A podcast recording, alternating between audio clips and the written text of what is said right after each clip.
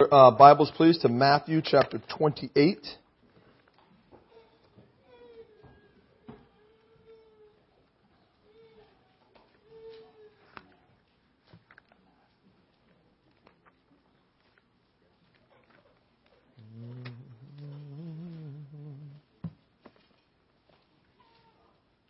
We're going to be looking at verse uh, 19, 19 in Matthew chapter 28.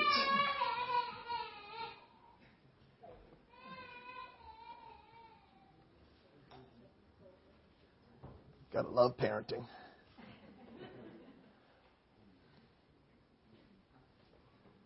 All right, before we read our, our um, initial portions here uh, this morning, uh, I want to remind everybody what we're doing. Uh, last week, uh, James started this series. We're going to be doing uh, an eight-part series on um, why we do what we do.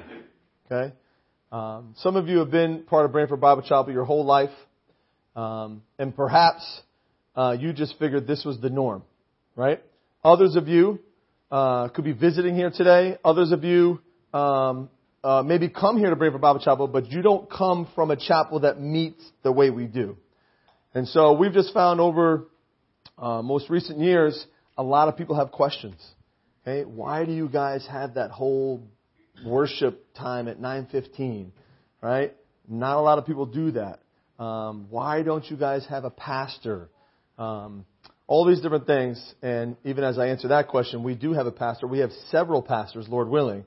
We just don't have the office of pastor. We have many people who have the gift of pastor. But things like this that we want to try to clarify for you uh, based on our interpretation of the Scripture. This is what we feel um, the Scripture teaches regarding some of these things. And so that's what we're going to be doing over these next several weeks is be looking at some of the things that um, give you some biblical reasons why we do what we do and why sometimes we look a little different than what your typical Sunday morning looks like. And again, that's not to say that we're doing it right and other people are doing it wrong. We're just trying to explain to you why we do it the way we do it. That's all. Uh, I think that's important, right? When you go to a chapel, you should know why they do what they do. um, and so hopefully we can help you out with that over the next several weeks. But even as we do that, there's going to be questions that arise. Uh, we may share something that you might think, I didn't know that, or I don't agree with that, or maybe I need some more clarification on that. We would encourage you to write that down, give it to one of us, or even if you want to come to us with your question or concern, um, and because what we'd like to do is we're going to have an open forum. Now that's I don't ever hear a lot of churches doing that either. That's a little I'm a little scared myself about that. But we're going to have an open forum on a Sunday in December where we will address all these concerns and questions that you have. Okay, so it'll be us sitting up here and you there, and we're going to hash it out. Okay, hopefully we won't get any questions. That'll be nice. We'll just sing a lot of hymns that day or something. But um, but no. So please, we want to keep reminding you of that that anything that you have as we're going through these things um, over the next eight weeks or more. Um, if you have a question or something you need more clarification on, please, we would love that because we would at least have something to talk about that Sunday.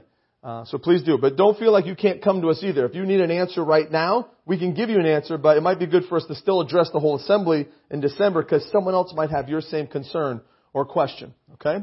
Alright, so let's look at Matthew chapter 28.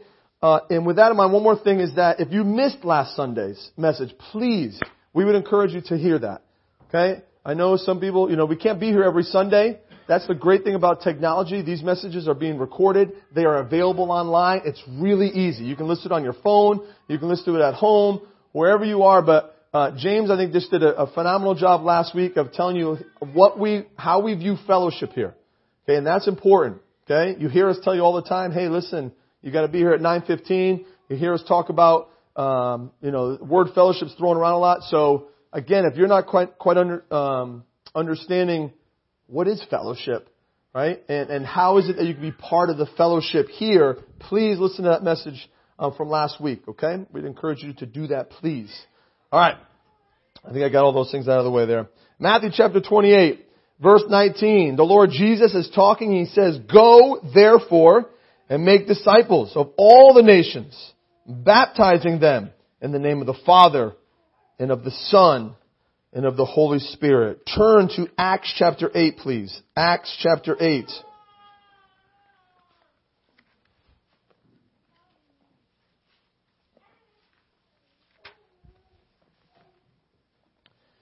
the book of Acts, chapter 8. We have Philip here who confronts an Ethiopian and preaches the gospel to him. In verse 35 of Acts chapter 8, Philip, he opens his mouth. That's all we have to do sometimes, right? Just open our mouths. But, and beginning at this scripture, preached Jesus to him. Now as they went down uh, the road, they came to some water, and the eunuch said, See here is water. What hinders me from being baptized? And Philip said, If you believe with all your heart, you may.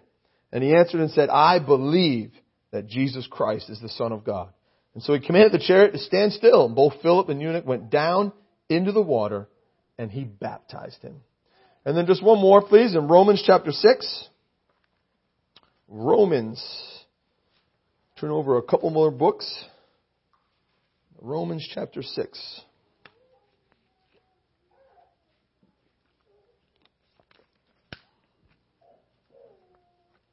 Beginning in verse 3. Do you not know that as many of us as were baptized into Christ Jesus were baptized into his death? Therefore, we were buried with him through baptism into death, that just as Christ was raised from the dead by the glory of the Father, even so we also should walk in newness of life. For if we have been united together in the likeness of his death, certainly we also shall be in the likeness of his resurrection, knowing this, that our old man was crucified with him, that the body of sin might be done away with, that we should no longer be slaves of sin. For he who has died has been freed from sin. Now if we died with Christ, we believe that we shall also live with him, knowing that Christ, having been raised from the dead, dies no more. Death no longer has dominion over him. For the death that he died, he died to sin once for all. But the life he lives, he lives to God. Likewise, you also reckon yourselves to be dead indeed to sin, but alive to God in Christ Jesus our Lord. And the Lord will bless the reading of His Word again this morning. Let's just open in a word of prayer. Lord Jesus, uh, we thank you so much for what you did for us. Lord Jesus, thank you for um, paying the penalty for our sin. Thank you for dying on that cross. Thank you for shedding your blood. Thank you for allowing yourself to die, to be buried. Uh, we're so thankful that you rose again on the third day. We thank you that you ascended back into heaven, and we thank you that you left us your Holy Spirit. And uh, so we would ask this morning that your Holy Spirit would uh, help us uh, this morning to understand your word. We pray this in Jesus' name. Amen. All right. So today what we're going to be looking at is baptism. Uh, baptism is something that, again, uh, it looks very different um, in various churches. And so we want to give you an understanding today of what we teach here at Branford regarding baptism, how it's practically applied here at Branford Bible Chapel, um, and so we're going to be looking at baptism this morning. The interesting thing is that uh, this is an eight-week series, and I get two of the eight. And I was just looking, I just realized that the two that I have is baptism and the Lord's Supper, uh, which is interesting to me, is because uh, our teaching also here at Branford is that those are the only two ordinances that we find in Scripture. And so you might say, okay, ordinances, where do we get that idea of ordinance? It's just something that we kind of, a rule that we've made up. Uh, it's a good rule.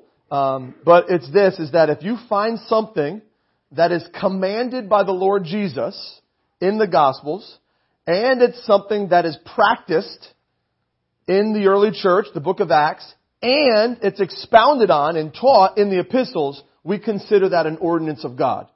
Okay? And the only two that follow those rules are baptism and the Lord's Supper. Um, the verses that I read for you morning um, support the fact of baptism, right? Jesus commands it in Matthew. We see it practiced in the book of Acts. And then, of course, we have Paul expounding on baptism as well in the epistles. And so, uh, if you ever hear that word ordinance, right, and you hear baptism and Lord's Supper, that's the reason why we consider them ordinances. And you get me for those two uh, during this series. But today we're going to look at this first ordinance. We're going to look at this idea of baptism. Um, we get uh, the English word baptize from the Greek word baptizo baptizo. And this word is translated um, as a word that means to dip or to dye, like to dye something, like an, an Easter egg, right? Immerse or plunge, right? This uh, the Greek word bapto the, the, the root word here, it actually uh, means to dip, and it comes from two technical processes that we use, uh, that they used during the New Testament times. One of them was this, is that if you wanted to um, uh, color something, like Lydia, Lydia was someone who sold purple, right? Well, they you didn't have uh, fabrics and things like that that were in purple. So what you would take is you would take some sort of fabric and you would dip it into probably something involving some kind of berries or something like that, and you would immerse it into that for I don't know how long, and when it would come out, it would look what? It would look purple, right? Right? You would dye that shirt. Okay? They didn't have tie dye back then, but they did have ways of immersing clothing and dipping it. And this is the word baptize. They would baptize it into some kind of color and color it. Another one was this: is if you were a blacksmith and you were working with something iron um, and hot, something hot, right? And you've seen all these when they would pound it, right? And then they would immerse it or baptize it into water for it to cool, right? So that's actually um, the readers of this would understand that that word baptized. They would know, okay, that's what that means. All right.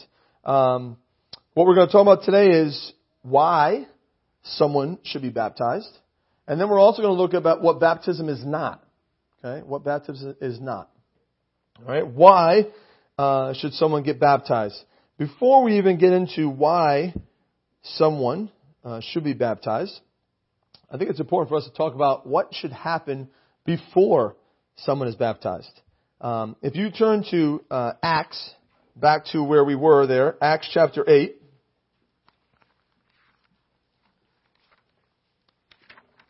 As we said, we've got Philip here. Philip is sent by the Holy Spirit. And he beholds this man. He's an Ethiopian. And this man is reading from Isaiah. And the Spirit of God prompts him to go and, and talk to this man. And when he comes up to me and says, Hey, listen, do you understand what you're reading? And I love his statement, right? He goes, um, how, how could I, right, unless someone explains it to me? And, and the eunuch is asking him, you know, who does the prophet, who is he talking about? Is he talking about himself? Is he talking about another man? And Philip here has an opportunity to share the gospel, right? He's actually be able to explain that this lamb, this one that was slaughtered, was Jesus Christ, and he's and he's sharing with him. Um, and the interesting question here is that somehow, and we're going to get to this later on, somehow also Philip must explain to him the importance of baptism, because the eunuch here he asks, "Hey, listen, what prevents me from being baptized right now?" Right? But the point is of this right now is that uh, when he says, hey, listen, what hinders me from being baptized? Notice that Philip doesn't say nothing. Nothing hinders you from being baptized. What does he say in verse 37? He says, if you believe with all of your heart. Now what, what does he mean? What do you believe? Well, the eunuch's response in verse 37 tells us what he was supposed to believe. He says, I believe that Jesus Christ is the Son of God. You remember the Philippian jailer when he says, what must I do to be saved? Right? Paul says, believe on the Lord Jesus Christ and you will be saved. And so clearly here, what needs to happen before someone is baptized is they have to believe on the Lord Jesus Christ. That's a, something that needs to happen before you're saved. In fact, a lot of times we call baptism, today we call it believer's baptism. Baptism is for believers. Right? It is for people who have already believed in Jesus Christ as their Savior. They are saved. And there's a, um, a command for them to be baptized, which we're going to get into later on. But they have to be saved. Look at Acts chapter 18.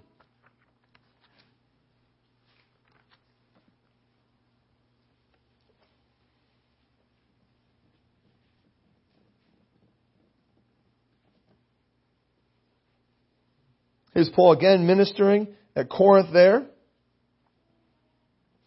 And in verse 7, it says, He departed from there and he entered the house of a certain man named Justus, one who worshiped God, whose house was next door to the synagogue. Then Crispus, the ruler of the synagogue, believed on the Lord with all his household, and many of the Corinthians, hearing, believed and were baptized. Okay? Notice that they heard, they believed, and then they were baptized. Okay? So one needs to believe in the Lord Jesus Christ. One needs to be saved before they are baptized. Take a look at uh, Ephesians chapter 1. There's teaching that goes around, uh, goes on today that, in fact, I, I, experienced, it was interesting, is I had a phone uh, conversation with a brother in the Lord, uh, who's from the South. We were, uh, talking to each other because we had a mutual friend, uh, that we were talking about, and this brother, he started off the conversation, he goes, listen, John, he goes, I know that we both believe that in order for someone to be saved, they need to believe in the Lord Jesus Christ and be baptized. And I said, hey, brother, I love you very much, but no, I do not believe that. And he was like, what? I said, no, I do not believe that baptism is necessary for salvation. Guys, right now, um, there's a, a brother uh, very close to our home, as far as close to us, or, uh, the assemblies here in Connecticut. He was an elder um, in one of the assemblies. He has now left over this doctrine, over this doctrine, and unfortunately has become very divisive in, in pushing his agenda and pushing his teaching that unless you get baptized, you are not saved. And it's just, it's not true. And I'm going to show you why, okay? Look at Ephesians chapter 1 verse 13. And this is one of the great things when you're studying the Bible to always ask yourself, what's not there? It's always good, right, to look at what's there, but always ask yourself, what's not there? In Ephesians chapter 1 verse 13, Paul says this, In him you also trusted, that is the Lord Jesus Christ, after you heard the word of truth, the gospel of your salvation, in whom also having believed, you were sealed with the Holy Spirit of promise. What's not there? Baptism. Guys, you received the Holy Spirit when you believed in the Lord Jesus Christ. Okay? It, it was not when you were baptized. Okay? Now please, we're going to get to this. Baptism is extremely important. Okay? But it is not necessary for salvation or else Paul would have had that there. Look at 1 Corinthians chapter 15. This is the hallmark chapter of what the gospel is. 1 Corinthians chapter 15. We're just going to look at the first four verses. Again, I want you to look at what's not there. Moreover, brethren, beginning verse 1, Paul says, I declare to you the gospel. It's which, what I preached to you, which also you received and in which you stand, by which also you are saved, if you hold fast that word which I preached to you, unless you believed in vain. For I delivered to you first of all that which I also received, and here it is, that Christ died for our sins, according to the scriptures, that he was buried, and that he rose again the third day according to the scriptures. That's the gospel. That Jesus Christ died, he was buried, and he rose again so that we could be saved. Amen? Baptism is not there. Okay? Look at Acts chapter 20.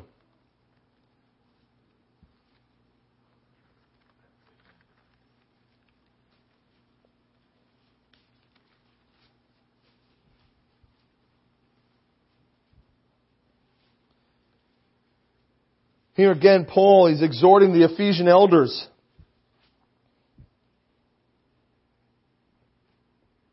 Talking about, again, the gospel. And I'll just read the one verse there that he says in verse 21 of Acts. Paul says he was testifying to the Jews and also to the Greeks repentance towards God and faith towards our Lord Jesus Christ you remember, uh, there was two thieves on the cross. Both initially um, hurling insults at the Lord, but then one of them, right? One of them says, "You know what? There was something about the way Christ was dying that he saw who he was, right?" And he starts actually to um, rebuke the other guy and says, "Hey, listen, we're getting what we deserve." Right? This man has done nothing wrong. And then he says something very interesting. He says, Lord, remember me when you go into your kingdom. And he says, Today you will be with me in paradise. Well, how is that guy able to be baptized if he was on the cross dying?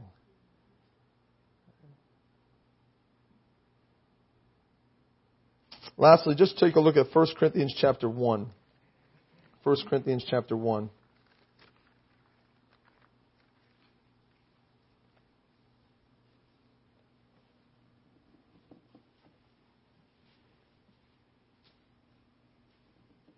This to me is just astounding, right? Paul, right, was the minister of the gospel. That's what he was known as. Okay? He was a minister of the gospel. God had sent him forth to share the gospel. And he says something very interesting here. Look at beginning in verse 14. 1 Corinthians chapter 1. I thank God that I baptized none of you except Crispus and, and Gaius, lest anyone should say that I had baptized in my own name. Yes, I also baptized the household of Stephanas. Besides, I do not know whether I baptized any other. Look what he says here. Verse 17. For Christ did not send me to baptize, but to preach the gospel. Okay, well, if baptism was necessary for salvation, why would God not send Paul to baptize? Because only the gospel is necessary for salvation. Okay? Believe on the Lord Jesus Christ and you shall be saved. So, why should someone then be baptized? It's not necessary for salvation, but it is extremely, extremely important. Why should someone be baptized? I'm going to give you at least three reasons this morning why, if you are a believer this morning, right? If, if Christ has saved you, I'm going to give you three reasons why you need to be baptized. That you should be baptized. Number one, okay, baptism, it signifies or it represents what has already taken place in a believer's life. Okay? Um, it is a wonderful object lesson. It's an illustration. Okay? Um, and so we're going to look at that. Uh, take a look at uh, Romans, back to Romans chapter 6.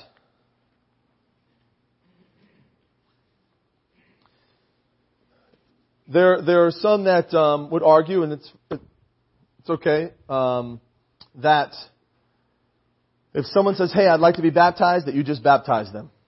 Okay. I myself uh, would not agree with that. Okay.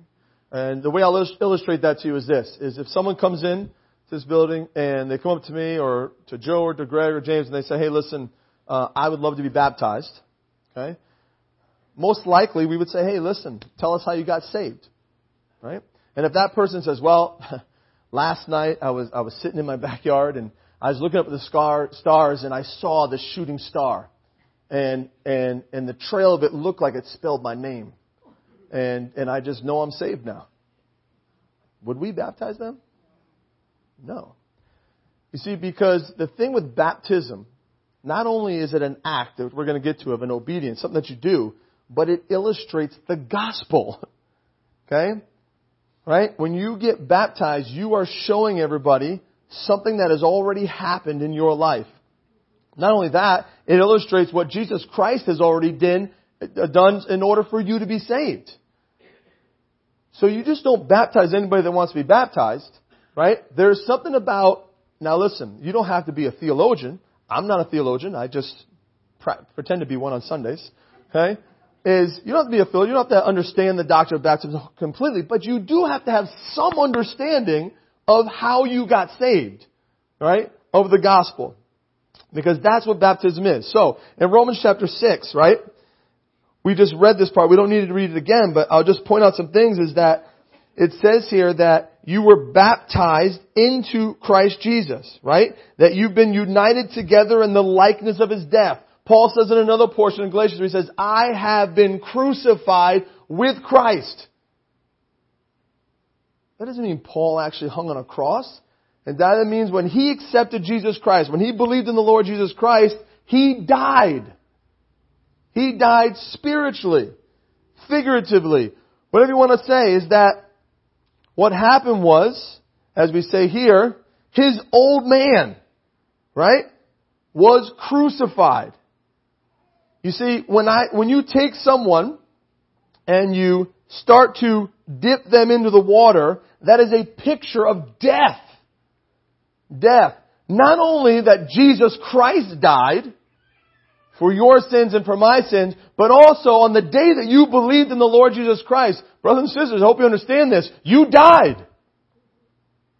You died. Listen, there is a whole other cross that's being preached today where they say, listen, come to the cross and Jesus will make your life better. Come to the cross and, and Jesus will make you, you know, uh, healed and, and Jesus will give you uh, prosperity. That's not the message of the cross. When you come to the cross, you die. You don't live anymore.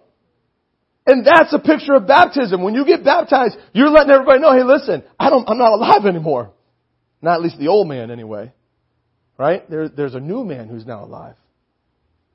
But you die.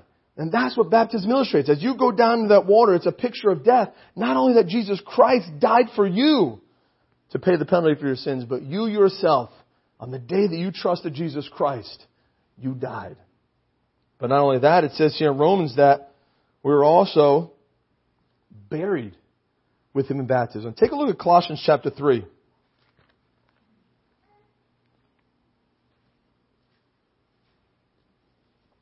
This is something I, I, don't, I don't hear a lot of teaching on today, and I think it's so important because so many people today are struggling with guilt. So many people are struggling with depression, um, can't get out of their own way.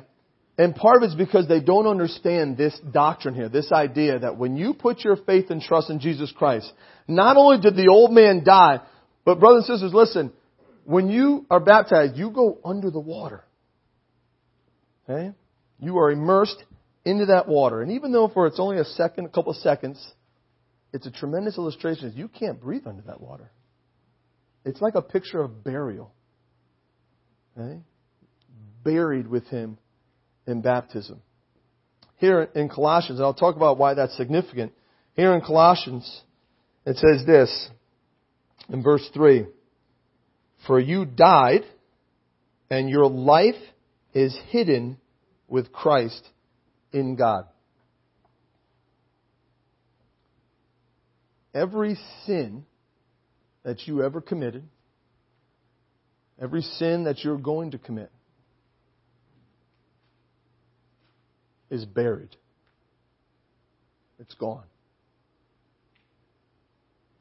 When you trust Jesus Christ as your Savior, the Bible says that you are made righteous, that you are made holy blameless.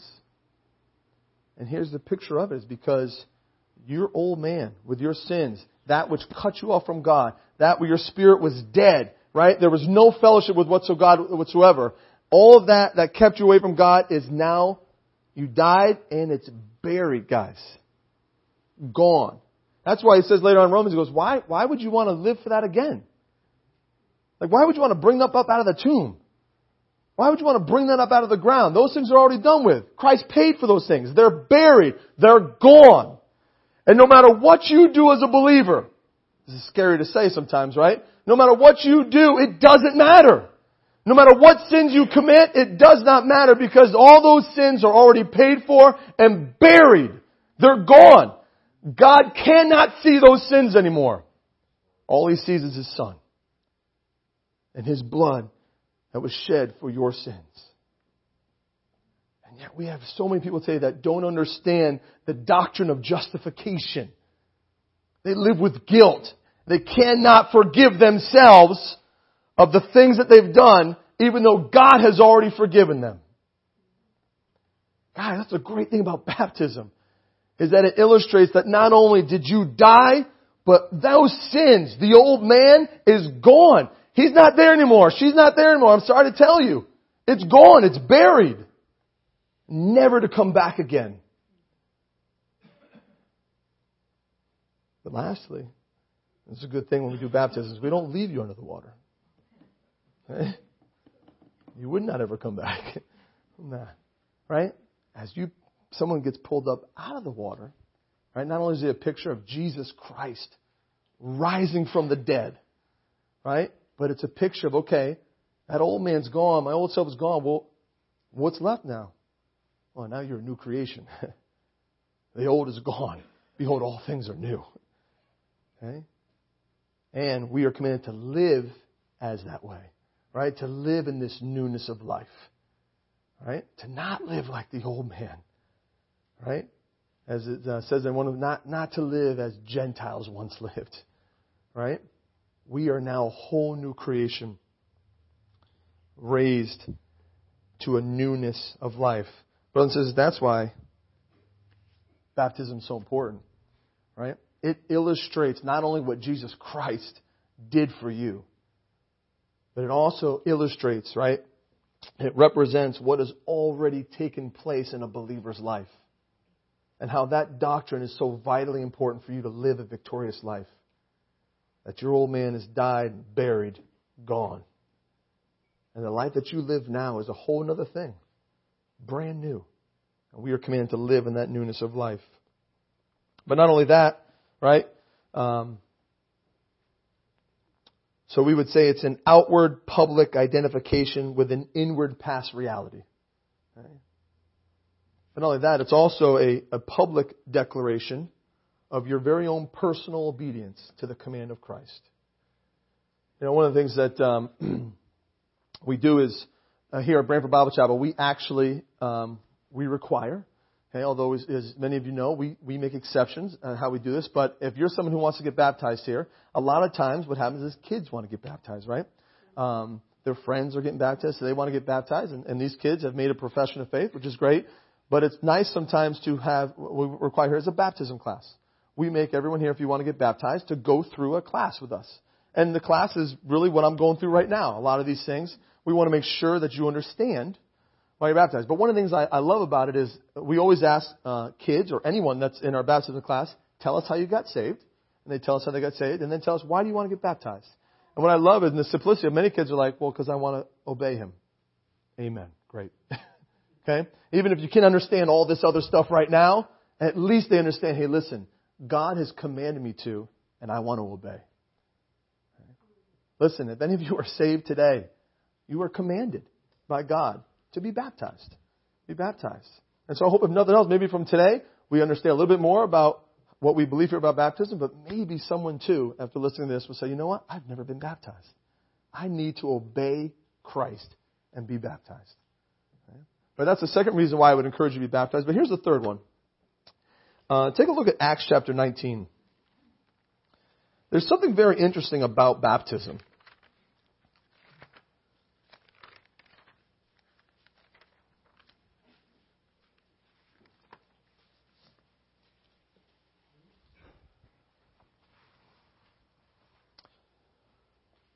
not only is it a um, an outward public identification with an inward past reality, then not only is it a public declaration of your personal obedience to the command of Christ, but it's also a public identification with Christ. Uh, baptism is very interesting. You'll see here in Acts chapter 19, um, beginning, uh, let's see, uh, we'll start in verse 1. Now again, this is a very interesting time in, in Scripture, right? This is a very transitional time. You got the baptism of John the Baptist, right? And there were those who followed John the Baptist. And then you have during this time people who are receiving the Holy Spirit as hands are laid on them and things like that. And then there's a lot of stuff that's going on there. And then, of course, you got from now on this idea of um, when you believe in the Lord Jesus Christ, as we just read earlier, you receive that Holy Spirit of promise. But uh, what I want to point out in this story, it's kind of neat. Look at verse 1. It says, It happened while Apollos was in Corinth that Paul, having passed through the upper regions, came to Ephesus, and finding some disciples, he said to them, Hey, did you receive the Holy Spirit when you believed? I love this. They said to him, We have not so much as heard whether there is a Holy Spirit. So imagine, so these are guys that follow John the Baptist. John the Baptist, right? Did he follow Jesus Christ? Yes, he did, right? And these are, these are followers of John the Baptist. They've been baptized by John the Baptist. And when Paul sees them, he says, Hey guys, do you have the Holy Spirit? And they go, We don't even know what you're talking about. Okay? Interesting time, right? And so, but these are guys who were identified with who? John the Baptist because of his baptism. They were identified with that. When you came to John the Baptist, he would baptize you unto repentance. You were preparing yourself for the coming Messiah. But they identified themselves as John's followers because they were baptized by John. It goes on, it's pretty neat. It says, and he said to them, into what then were you baptized? And they said, into John's baptism. Then Paul said, John indeed baptized with the baptism of repentance, saying to the people that they should believe on him who would come after him, that is, on Christ Jesus. And when they heard this, they were baptized in the name of the Lord Jesus. So here's guys that were already baptized by John the Baptist. They got baptized again. Okay? There are people that get baptized as infants. right? Depending on what, what they come from. You, know, you get saved later on life, you get baptized again. Okay? And many people today say, oh, I was already baptized as a kid. Okay. Were you saved? No? Well, you can get baptized again. Okay? Because there's an identification with it. And this is the last reason why uh, why one should be baptized is because Paul is saying, okay, guys, listen, you were baptized in John's baptism. That's great. But I want you to understand what that was all about. You see, John the Baptist was pointing towards Christ Jesus. He's the one that you identify with now. And they said, okay, we want to be baptized again then. We want to be identified with Jesus Christ now. Not just John's baptism, but with Jesus Christ. And so, I, you've heard me share this a couple times um, when we've had baptisms, but I think it's worth repeating, is um, in Catholicism, and I don't uh, pretend to be an expert in Catholicism too, there's sacraments, right? And I don't even know how many sacraments there are, right? Five or six or whatever it is. But in, in those sacraments, one of those sacraments is baptism. Okay? And I'm always curious, I'm like, where do they get the word sacraments? Right? So I'm looking through the scriptures. There's no word for sacraments in the Bible. However, if you go back during the Roman Empire, right, during the early church, this is very interesting, is that there was a Greek word called the sacramentum. Sacramentum. And what that meant was this, is if you were a citizen of Rome and you wanted to join the Roman army, and you wanted to, to do that, they would call that your sacramentum. And here's why. Because once you joined the Roman army, you were renouncing your former life. You were saying, hey, listen, I no longer live for myself. I now pledge my allegiance to Caesar. And that was it. You, it was your sacramentum. Okay? And so, from now on, you belonged to Caesar. He owned you. And you were part of the Roman army. Okay? Well, the early church took that word and adopted it to baptism. That's very interesting, right? So if you were someone who was not saved and you came to trust in Jesus Christ as your Savior, you believed in the Lord Jesus Christ as your Savior, the early church would call that your sacramentum. Now, why would they do that? Right? Because as you were baptized, you were letting everyone know that I renounce my former way of life and I have pledged my allegiance to Jesus Christ. And it was a public identification with everyone there. Guys, we see it today even in Muslim countries, right? You could say that you have faith in Jesus Christ, and, and even with that, you might face some opposition, some persecution. But I will tell you that when you tell your family or anyone else there that you want to be baptized, you're done. You're done. Because even there, they understand the identification with baptism. Okay, that's great, honey. You love Jesus. Yeah, okay, we'll talk about that. Hey, Dad, I want to be baptized. What did you say? Get out of our house. Because baptism comes with a tremendous identification with Jesus Christ. You let everyone know publicly hey, listen, I pledge my allegiance to Jesus. He owns me now. I no longer live for myself. It is not something that we take flippantly. I'll share my own personal thing. This is not uh, Branford's view. This is not. This is just me personally, and uh, and I haven't found many people who agree with me. So it's okay if you disagree. But my children are not allowed to be baptized until they're 15. Right? Because I don't think they, I want to make sure that they understand how significant baptism is. Right? There's a tremendous, tremendous identification with that. It's not something that you want to take flippantly. Okay? Um, like I said, that's just my own personal opinion. It's the same with the Lord's Supper, right? Which we'll get into in a few weeks, right? Um, it, it's interesting, right, that in the early church, they would actually determine.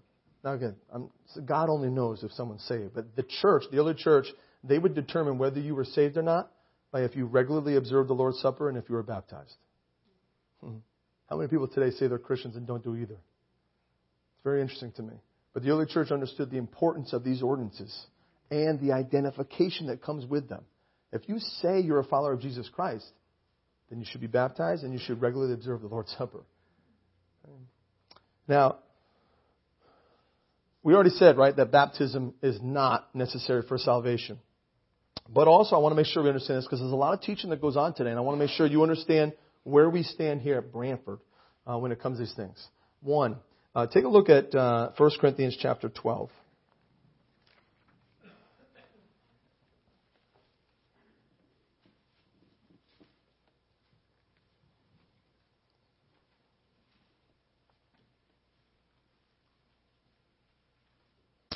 1 Corinthians chapter 12, we're just going to read verses 12 and 13. It says, For as the body is one and has many members, But all the members of that one body, being many, are one body, so also is Christ.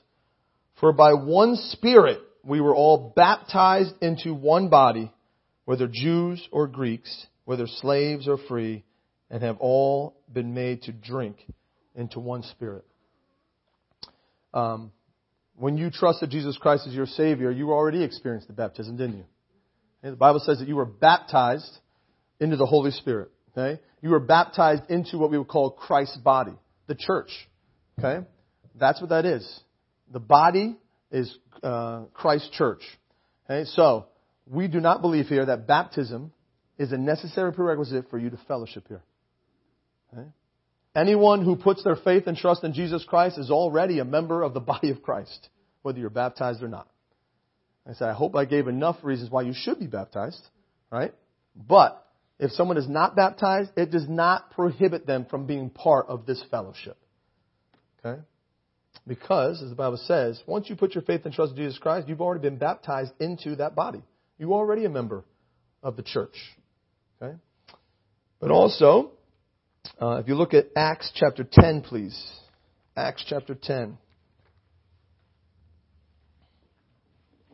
This is a big one today. Um, there, there are those out there that will tell you that until you are baptized, you cannot receive the Holy Spirit. You cannot receive the Holy Spirit. We would disagree with that here. Okay? In Acts chapter 10,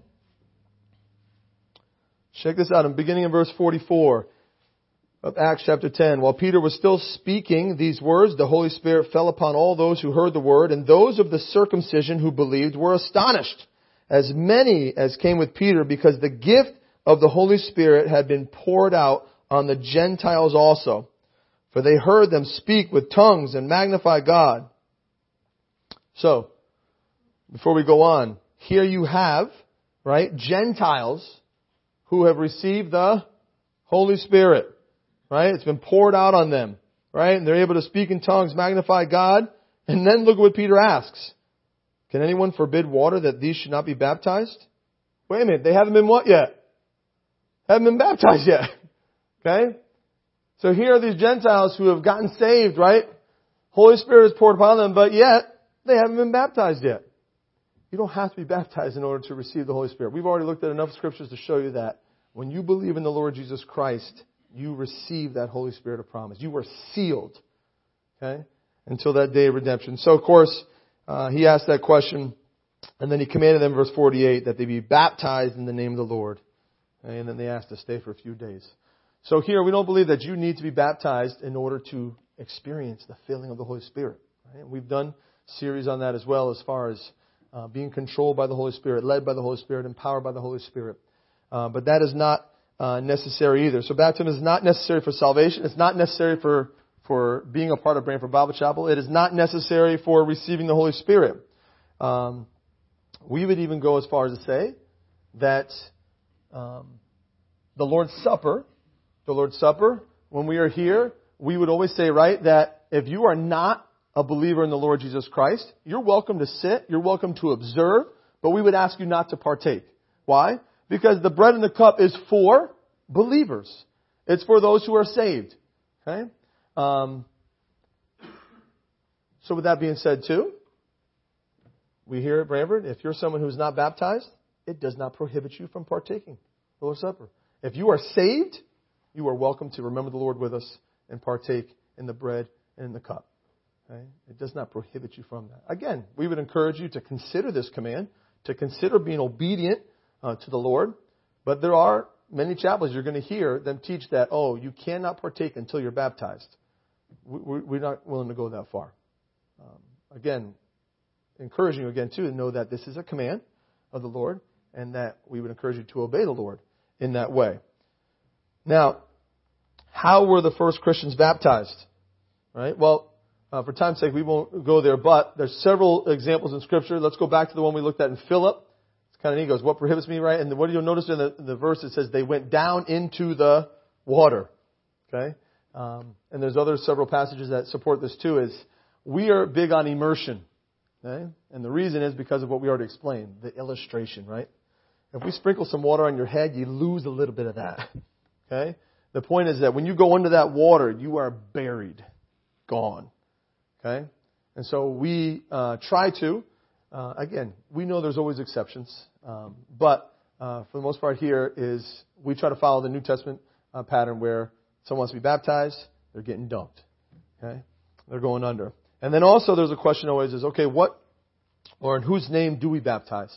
You will see there's lots of verses uh, in the Bible. We read a couple of them this morning uh, where they baptize people in the name of the Lord Jesus. Okay? Um, but if you go back to Matthew 28, the command by the Lord Jesus was this to baptize them in the name of the Father, the Son, and the Holy Spirit. So when we baptize here, we do the same thing. We baptize in the name of the Father, the Son, and the Holy Spirit. Okay? In closing, I'll say this.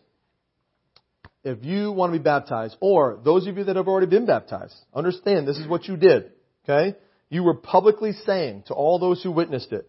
And even as I say that, I want us to understand too is that we at Branford we, re, we believe that baptism is not only a testimony to the church, but also to the world. Okay? That's why we've recently uh, had our baptisms now at Chatfield Hollow. Because yes, we want to, it to be a testimony to us here, our fellowship here, right? But we also want to be a testimony to those who might observe. Right? Because baptism is the gospel. That's what it is. Okay? But when you are baptized, you are publicly saying, that Christ did all that was necessary for my salvation on the cross. I have believed it in my heart, and I am expressing it outwardly in this way as He is commanded. Okay? When you are uh, baptized, the believer is publicly saying, I identify with Jesus Christ. Okay? Now, this identification should carry with it the commitment to live what we might, what might be called a baptized life. Okay? I'm going to put my son on the spot, but my son was just baptized this summer, and now I tell him all the time, hey, listen, okay? You now have to live a baptized life. Okay? Don't stand in front of everyone and say, hey, I identify with Jesus Christ, but then your life is not consistent with that. Okay? And so that's the challenge, right? Is that as we obey the Lord in baptism and we identify with Him, may we also um, live a life in which we walk with Christ, right? And we live uh, a life of commitment uh, to Him. Let's pray. Lord Jesus, again, we are so grateful for what you did for us. Thank you for dying on the cross, for being buried, for rising again. Lord Jesus, we thank you that our old man was crucified with you there. For those of us who have believed, we thank you that our sin was put away. We're so thankful um, that we've been raised uh, to a newness of life. Um, behold, all things have been made new. Uh, the old is gone so thankful for the new creation that you've made us. And uh, we're thankful for this ordinance, baptism, which illustrates a present reality in each of those uh, that have believed in your Son, the Lord Jesus Christ. And we're thankful, too, for uh, the identification that comes with it. And so may we uh, help us, Lord. Help us as we try to carry with this identification the commitment to, to live what we would call a baptized life for you. We ask these things in Jesus' name. Amen.